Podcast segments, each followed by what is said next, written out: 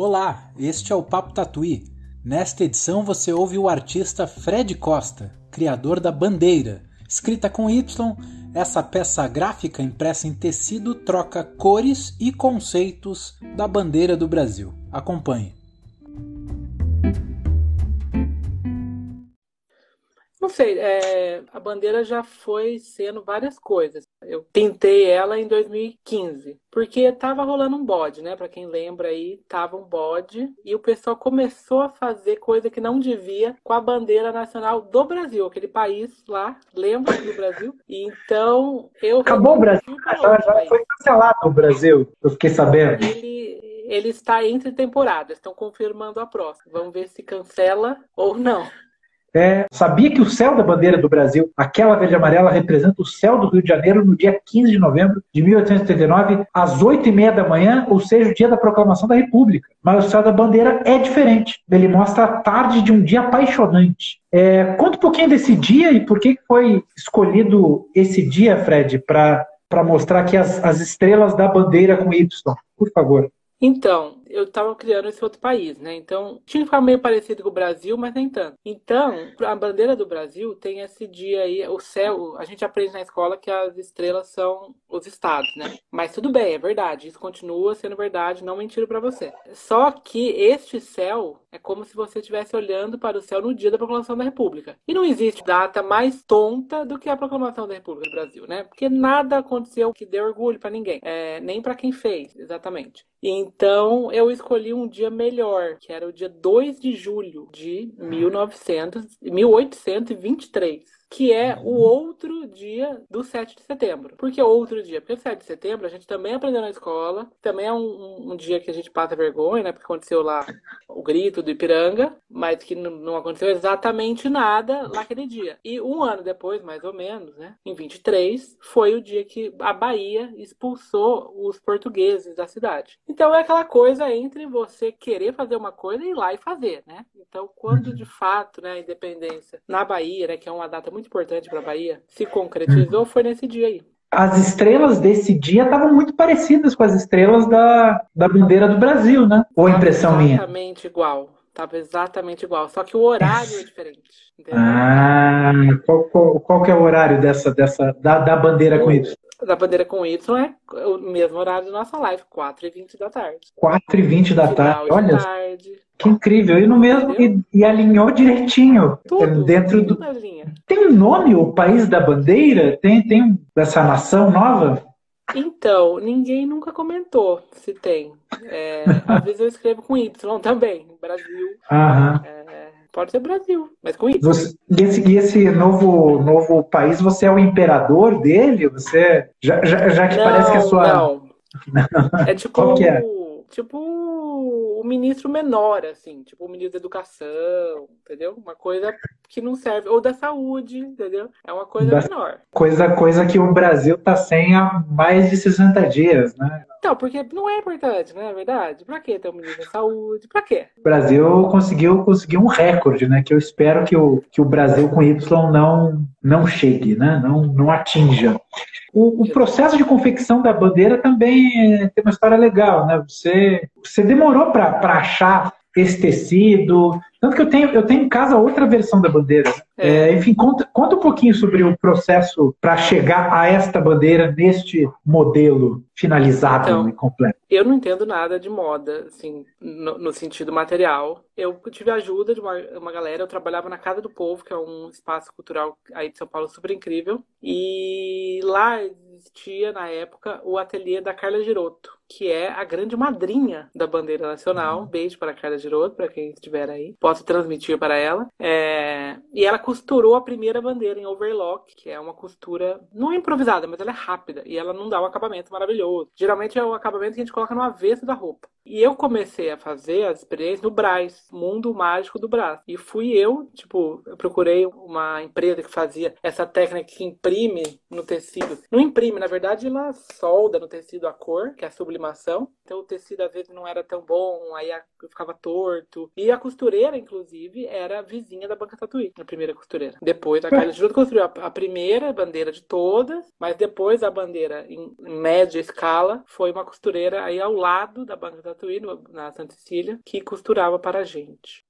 É, e essa cidade pandêmica, em Fred, aliás, para quem não te conhece, você é arquiteto, então pensa muito a cidade, né? Você dá aula de é, arquitetura. É, o que, que, que você anda pensando sobre a cidade nesse momento de pandemia, Fred?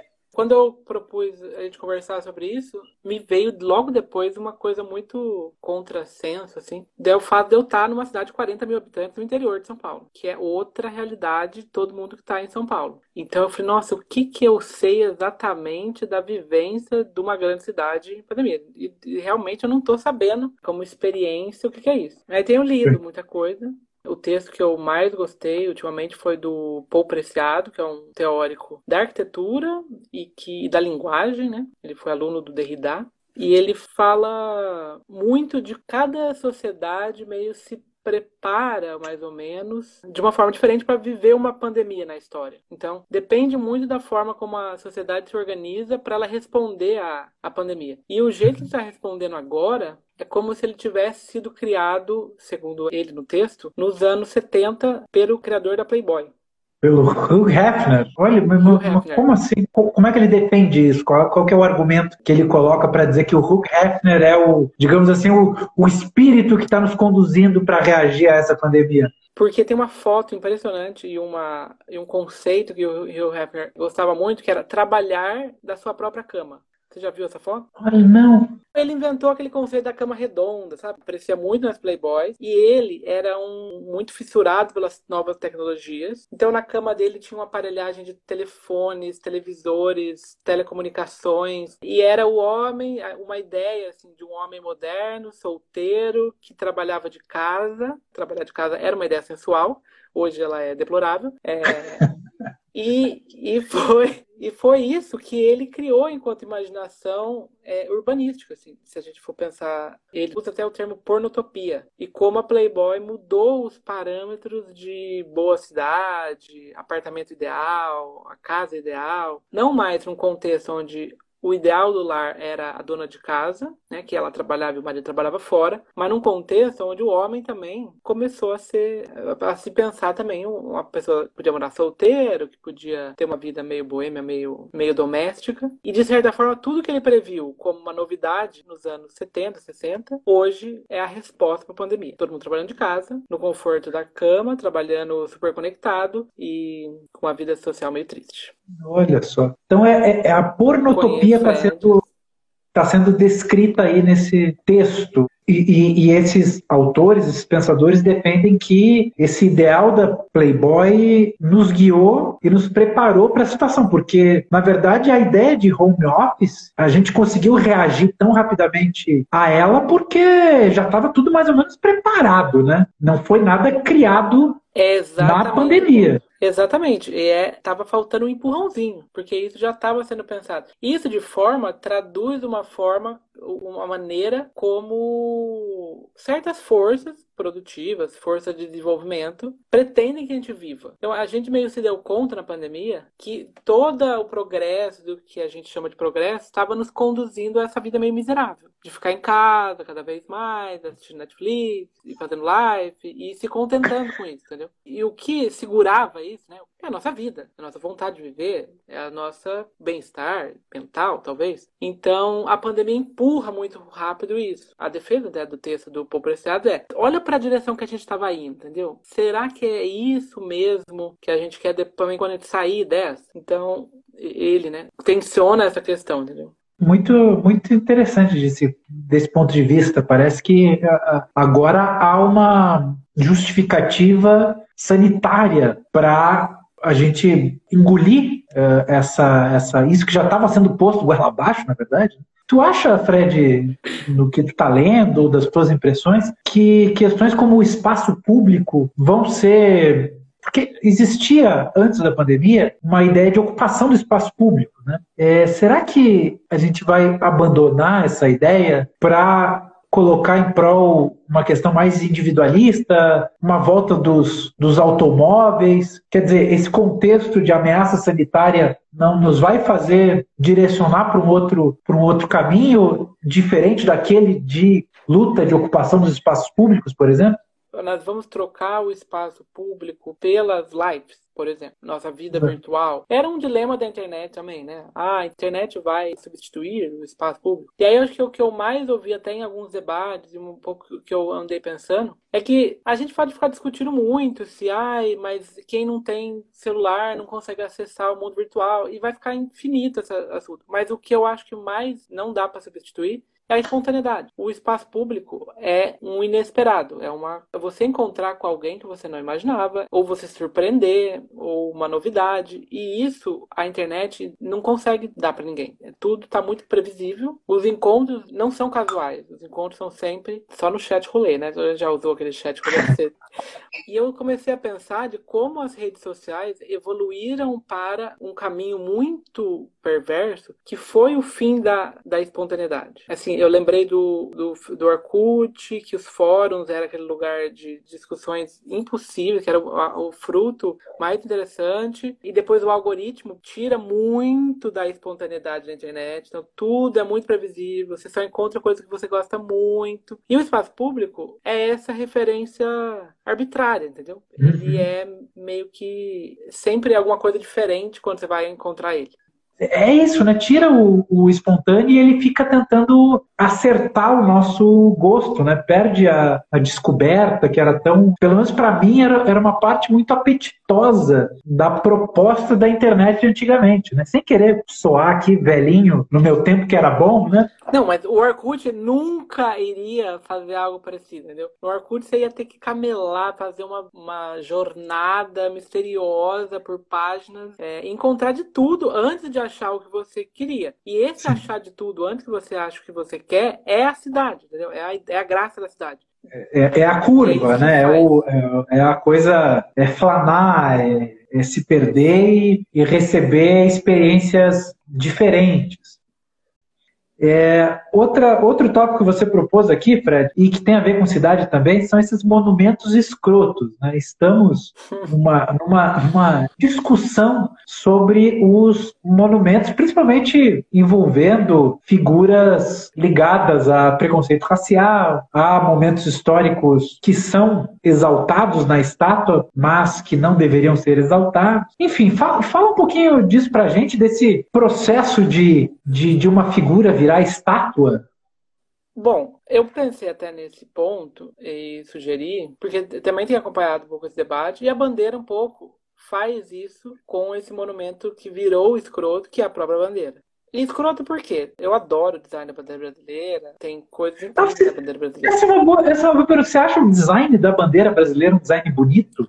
Eu acho, é, mais do que bonito, ele é muito incrível, assim, e único no mundo. E, tipo, é a bandeira mais ET da América Latina, né? Porque nem Portugal ficou com isso, com essas cores. As cores são meio estrambólicas, assim. E nem Portugal quis ficar com ela, entendeu? Por que, que a gente que. Então, e aí, o design das estrelas, deixa eu te falar que quem teve essa ideia, eu não, eu não contei exatamente o cara que falou, é assim. Mas pensa a ideia de república, que é uma ideia de várias galeras diferentes unidas numa federação. E aí cada um vai ser uma estrela do céu. Então, assim, se a gente quiser separatismo, dividir o estado de São Paulo em três, Minas Gerais em 14, Amazônia em 12, é só ligar uma estrela. Olha que coisa bonita. Entendeu? E se alguém quiser se unir ou quiser ir embora, você apaga ela. Por ordem de brilho. Entendeu? Olha que beleza. Então é, é um design maravilhoso tem que atualizar a bandeira se isso acontecer, né? Aliás, ela foi atualizada, né? Quando, quando... Ela foi algumas vezes, porque Tocantins tem, tem estados que foram criados depois, mas eu não sei como foi esse ritual. Seria interessante saber o ritual de, nossa, o designer por lá. Porque elas estão em tamanhos completamente errados, né? Se você pegar o mapa do céu, é um, é um ponto minúsculo a galera colocou o tamanho diferente de acordo também com a magnitude de luz, porque variam também. Não, mas foi pela magnitude de luz. As estrelas têm categoria, entendeu? Por exemplo, aqui do ladinho tem escorpião. Deixa eu ver. Ah. Se eu não me engano, aqui na esquerda são escorpião. E Antares é a mais brilhante da constelação de escorpião. Por uma relação ah. de distância, por uma relação de várias coisas. Ah, no cantinho aqui é escorpião, então, na verdade? É, é isso? É um pedaço do escorpião. É um pedaço do escorpião. Uau! Eu não, eu não fazia ideia. E a... Ah, tem um cruzeiro. E isso tá na bandeira nacional também? Isso tá igual. Eu não, eu não sabia que tinha o um Cruzeiro do Sul aqui, Fred. Estou vendo pela primeira vez o Cruzeiro do Sul na bandeira do Brasil. Parabéns, tá? Juro, uma coisa que eu não fazia ideia. Já é meio escroto, porque quem tá aí na Cruzeiro do Sul é Minas Gerais, São Paulo, Rio de Janeiro e mais alguém que não devia, eu acho. Mas é bem republicano, né? Bem neutro, como a gente pode pensar. Aham. Uhum. Que maravilha. Que... Pois é, alguém teve uma ideia muito maravilhosa na bandeira do Brasil, assim, uma, uma ideia quase psicodélica, né? De ah, as estrelas, os estados, vamos botar aqui o tamanho das estrelas, chamar as constelações e botar aqui. Que é diferente, né? Isso é, é, que eu acho que a bandeira americana também, cada estrela simboliza um estado, né? Posso estar sim, sim. Mas as estrelas. Aqui não, aqui as bandeiras estão meio. As, bandeiras, as estrelas estão um pouco bagunçadas, né? Digamos assim, mas aí você vai reparando, na verdade, elas estão alinhadas com o céu, né? Com o céu verdadeiro. E essa linha que passa aí no meio é uma linha astronômica que é um, um, meio que um centro da Terra, mais ou menos. É uma linha. Como chama isso, gente? Esqueci o nome disso. Não é a linha do Equador e tá? É tipo a linha do Equador, só que no universo, entendeu? Tipo, expande ela pro universo. É a linha da órbita, eu acho, da Terra, se eu for pensar bem. Que é o giro da Terra, entendeu? Para os terraplanistas, se eu for pensar, é o, é o eixo. é o eixo da, do, do papelzinho que fica rodando, entendeu? Ah, e como ela é curva, tá aí outro, outro argumento contra os terraplanistas. Os terraplanistas costumam ser muito nacionalistas, né? Até onde eu tenho entendido. Também, ultimamente então, eles têm convergido. Se eles gostam do símbolo nacional, né, como um bom nacionalista, eles têm que, teriam que corrigir esse pequeno ângulo que tem na, na linha, né, no, no ordem e progresso, né, que aqui, no caso da bandeira com Y, é o arco-íris. Né. E aí, o pior de tudo ainda é que no Brasil, essa coisa é invertida na bandeira do Brasil. Esse céu que você vê não é o céu que você olha, se você estiver na Terra olhando para cima. É o céu que você veria se você estivesse fora da Terra, olhando para a Terra e as estrelas tivessem sido refletidas pela atmosfera. Então, então o, cara, o cara imaginou assim, se vendo de fora, como se fosse uma visão divina, né? Ou de um. Exatamente. É, é que na época não tinha satélite espacial, né? Mas ele imaginou, então, uma figura divina olhando de fora e, e um reflexo que não existe, é, é, é, é fictício, para colocar na bandeira. É muito elaborado esse raciocínio, cara. É muito elaborado. Não, e é tipo um Deus que joga The Sims, né? Porque Deus criou tudo e viver fora. Ele disse: tô fora. Mas ele disse: quer saber, eu vou pra cima. Exato. É muito, é muito. Não, eu tô, eu tô ficando, tô até gostando mais da nossa bandeira brasileira depois de aprender um pouco mais dessa, dessa viagem tremenda, viu, Fred? Só que aí, essa daí, ó, aí eu mudei. Falei, essa ideia é muito idiota. Aí eu falei, na verdade, essa daí é só as estrelas refletidas na Baía de Todos dos Santos. Você foi para um caminho até mais pragmático, digamos assim. Sim, né, gente? Quer dizer, o céu refletido na Baía olha para o mar, é um reflexo possível, digamos assim, né? Sim, e aí você vai ver. Real um pouco mais. Essa bandeira, na verdade, ela é um pouco mais concreta do que a bandeira Exatamente. Impressionante, Fred. Mas eu, é, realmente a bandeira do Brasil tem, tem as suas tem, tem umas peculiaridades, né? Tem o seu charme. Pena que ela foi raptada, né? Ela foi capturada e virou um símbolo de coisas conservadoras, imbecis, né? Do conservadorismo extremo que nos envergonha. Né? Então, né? mas e pensando bem, eu não tinha pensado nisso, mas agora veio. Se a bandeira, a gente já tem tanto asco dela, por as pessoas estarem fazendo tanta coisa escrota com ela, em nome dela, na verdade, né? A gente também pode fazer isso com os monumentos, entendeu? É só a gente é. sequestrar eles, entendeu? É só sequestrar eles. E eles fizeram esse sequestro sem alterar a bandeira. A gente já sabe que a bandeira é escrota sem eles ter mexido em merda nenhuma. Eles só usaram de uma maneira inconveniente. E a gente pode usar os monumentos também de uma maneira inconveniente. E é o que eu fiz também um pouco nessa questão do céu. Eu não mudei as estrelas. Ela era a minha intenção. Eu pensei como designer, assim, em mudar a estrela de lugar. Só que eu só mudei o horário e o dia. Entendeu? E aí bateu por uma coincidência, porque eu tava certo. E encontrei 4,20 o mesmo céu. Você procura, eu botei lá no site é tem o mapa astrológico, que você consegue conferir todas as estrelas, tá tudo lá.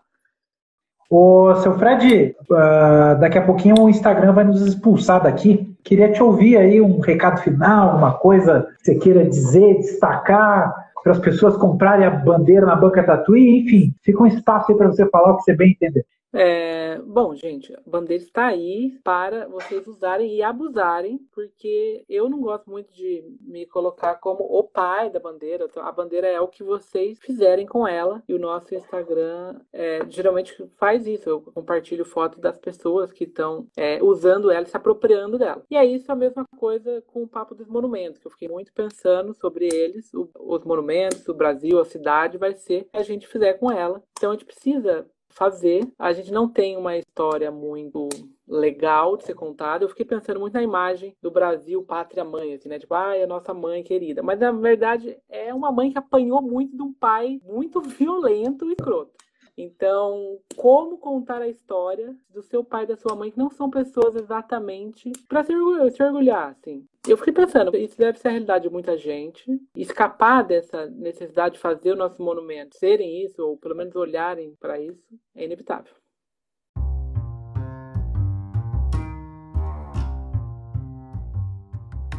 Chegamos ao fim do Papo Tatuí. A gravação foi feita durante uma transmissão ao vivo no Instagram em julho de 2020. Fortaleça o trabalho de artistas independentes como Fred Costa. Conheça e apoie as publicações na Banca Tatuí. Também não deixe de assinar a nossa newsletter, o Boletim Tatuí.